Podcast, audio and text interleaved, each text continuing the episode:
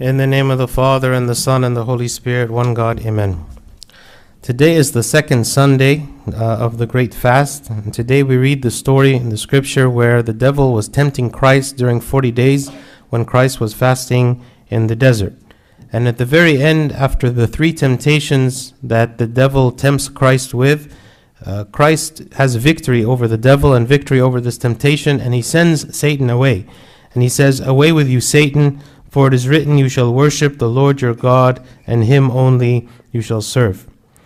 When Christ was speaking about the temptations of the devil, when he was speaking about the spiritual struggle and how we are overcome the devil during his ministry, he spoke about the devil being like a strong man.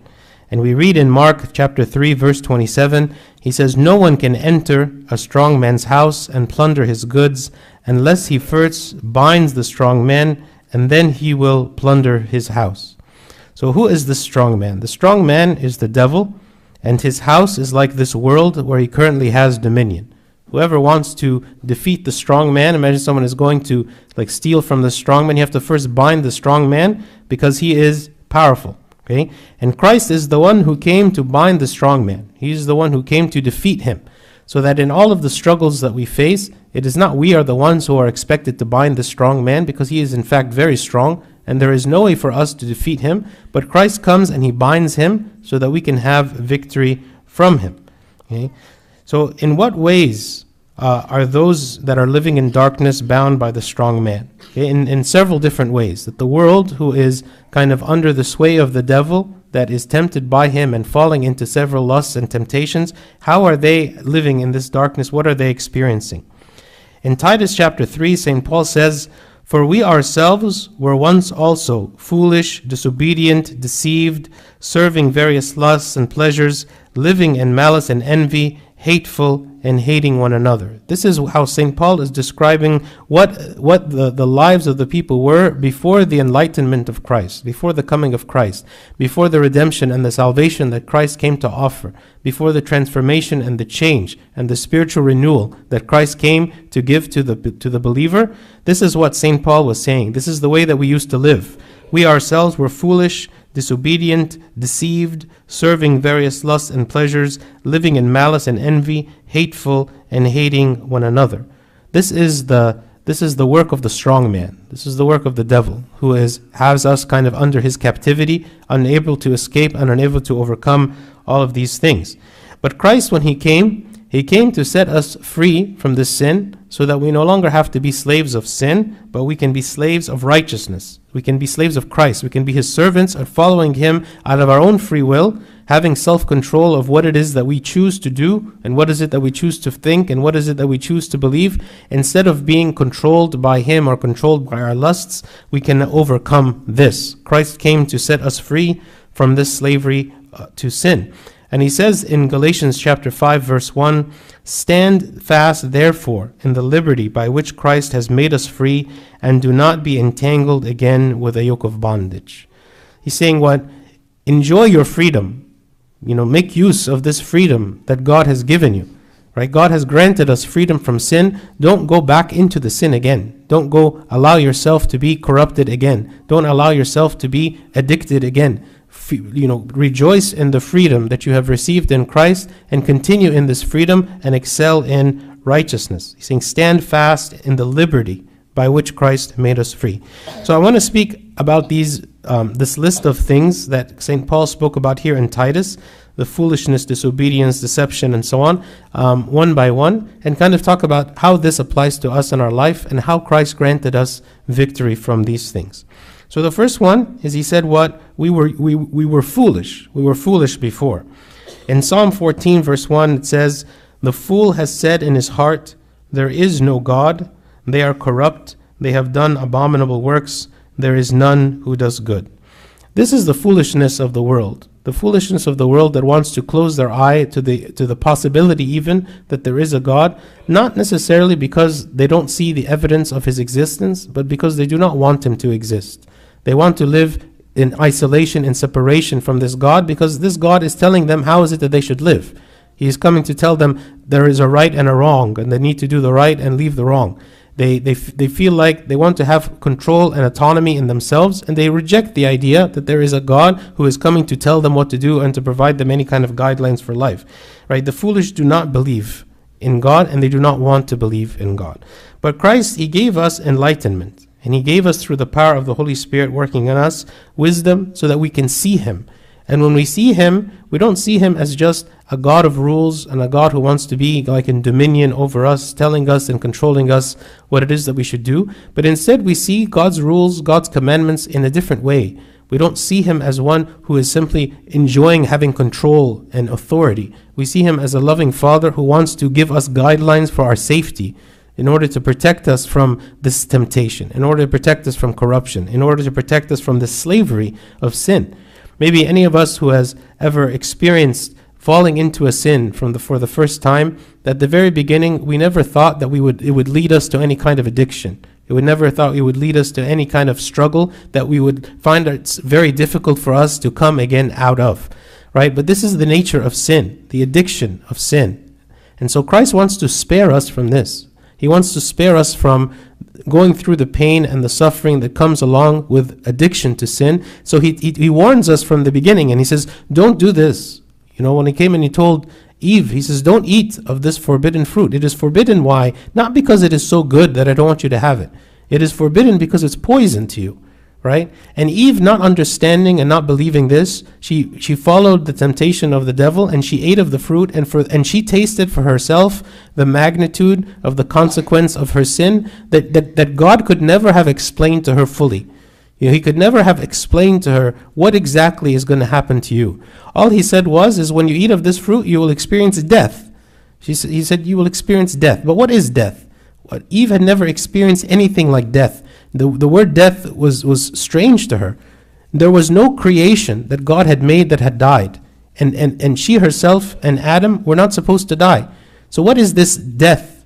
Right? Maybe we, when we are contemplating sin, we don't, we've never tasted the consequences of these sins before. And so we naively go into it thinking that it is not a big deal, that there's not going to be any kind of negative consequence for it. But God is warning us ahead of time don't do this.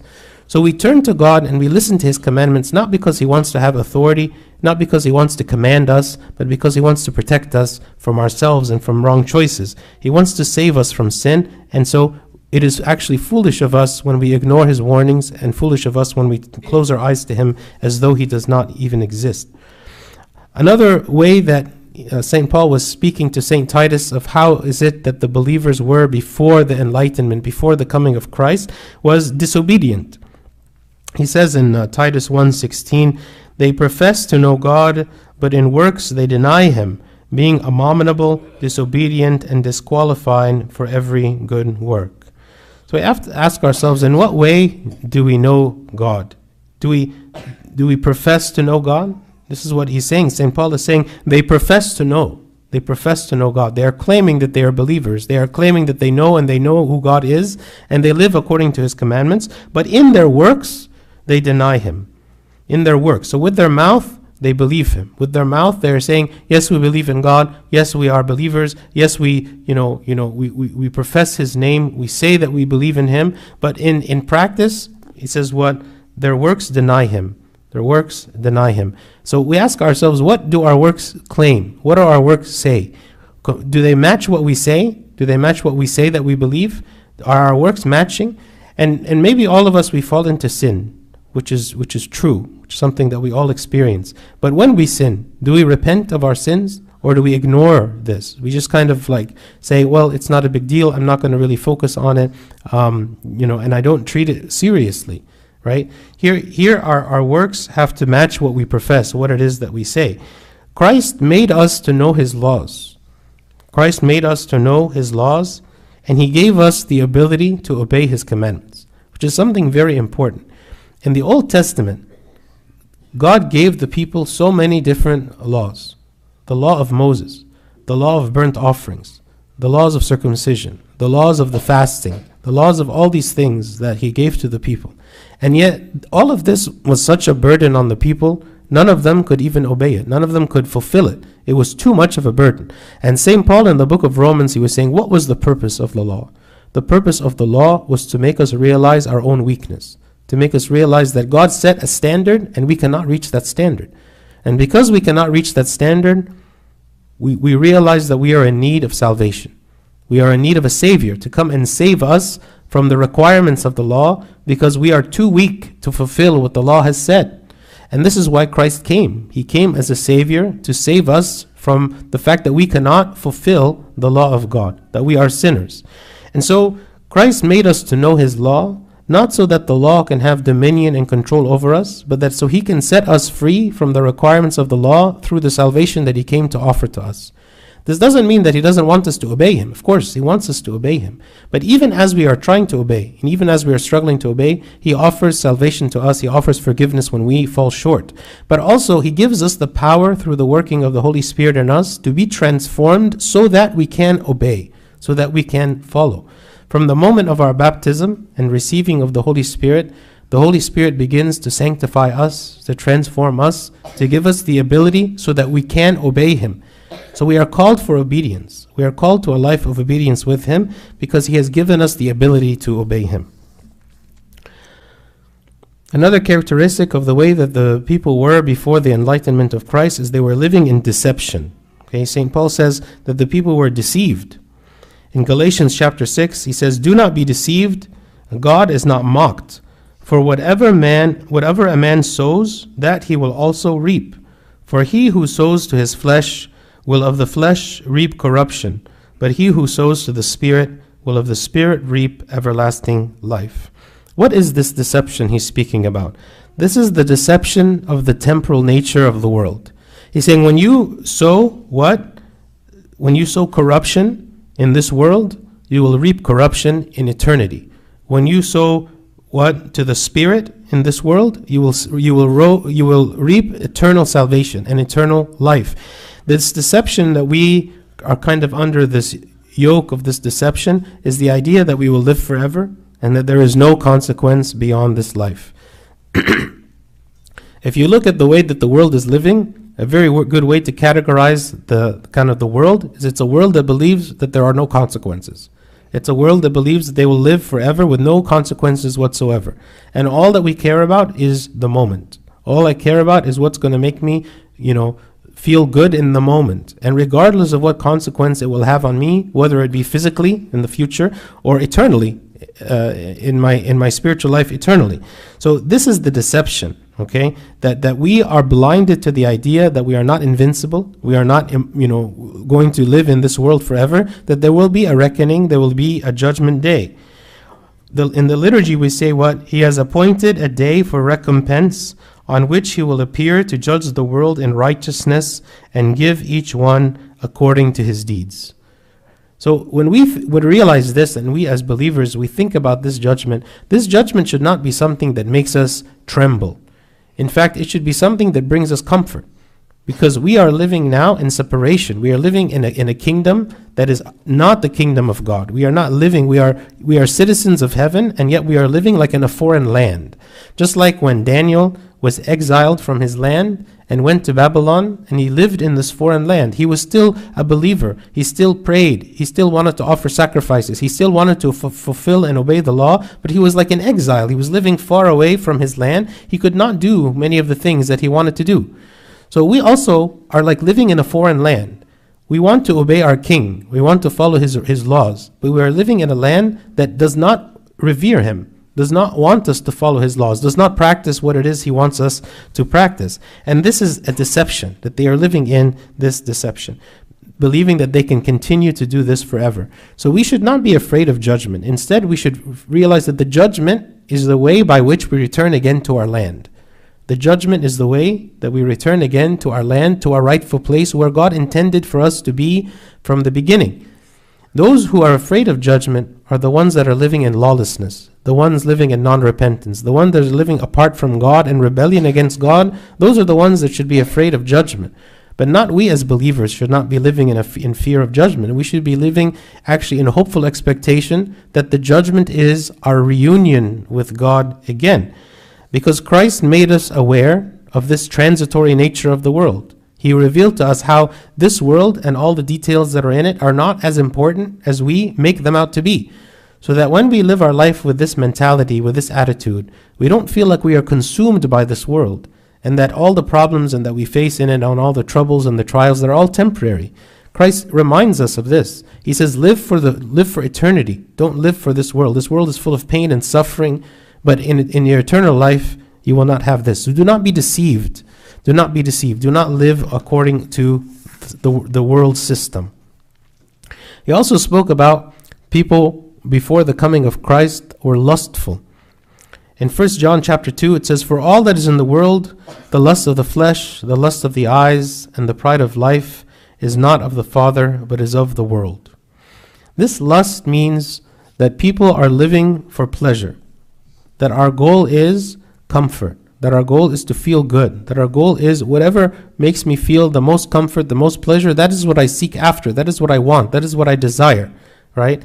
And again, it's because we don't see that there's anything else. We don't see that there's anything bigger than that. We're focusing only on the moment. Those people that live in lust, they live very tempor- temporary lives, very temporal, very, very in the minute, very in the moment. What is it that I want now? And, and really, the consequence doesn't even matter.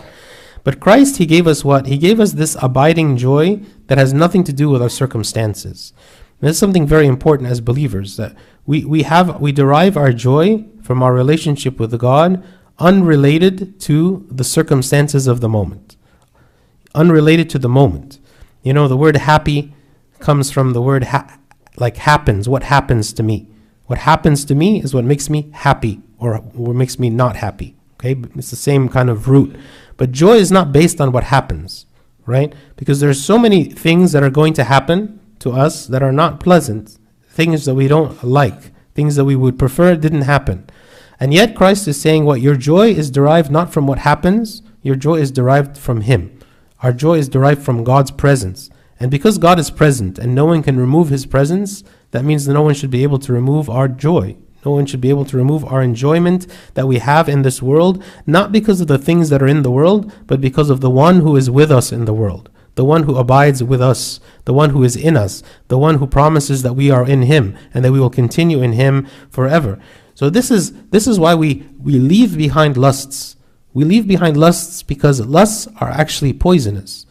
The, the, we believe that these are going to grant us joy and goodness, and yet the moment we partake of them, they bring only sorrow and mourning and, and, and addiction and sadness.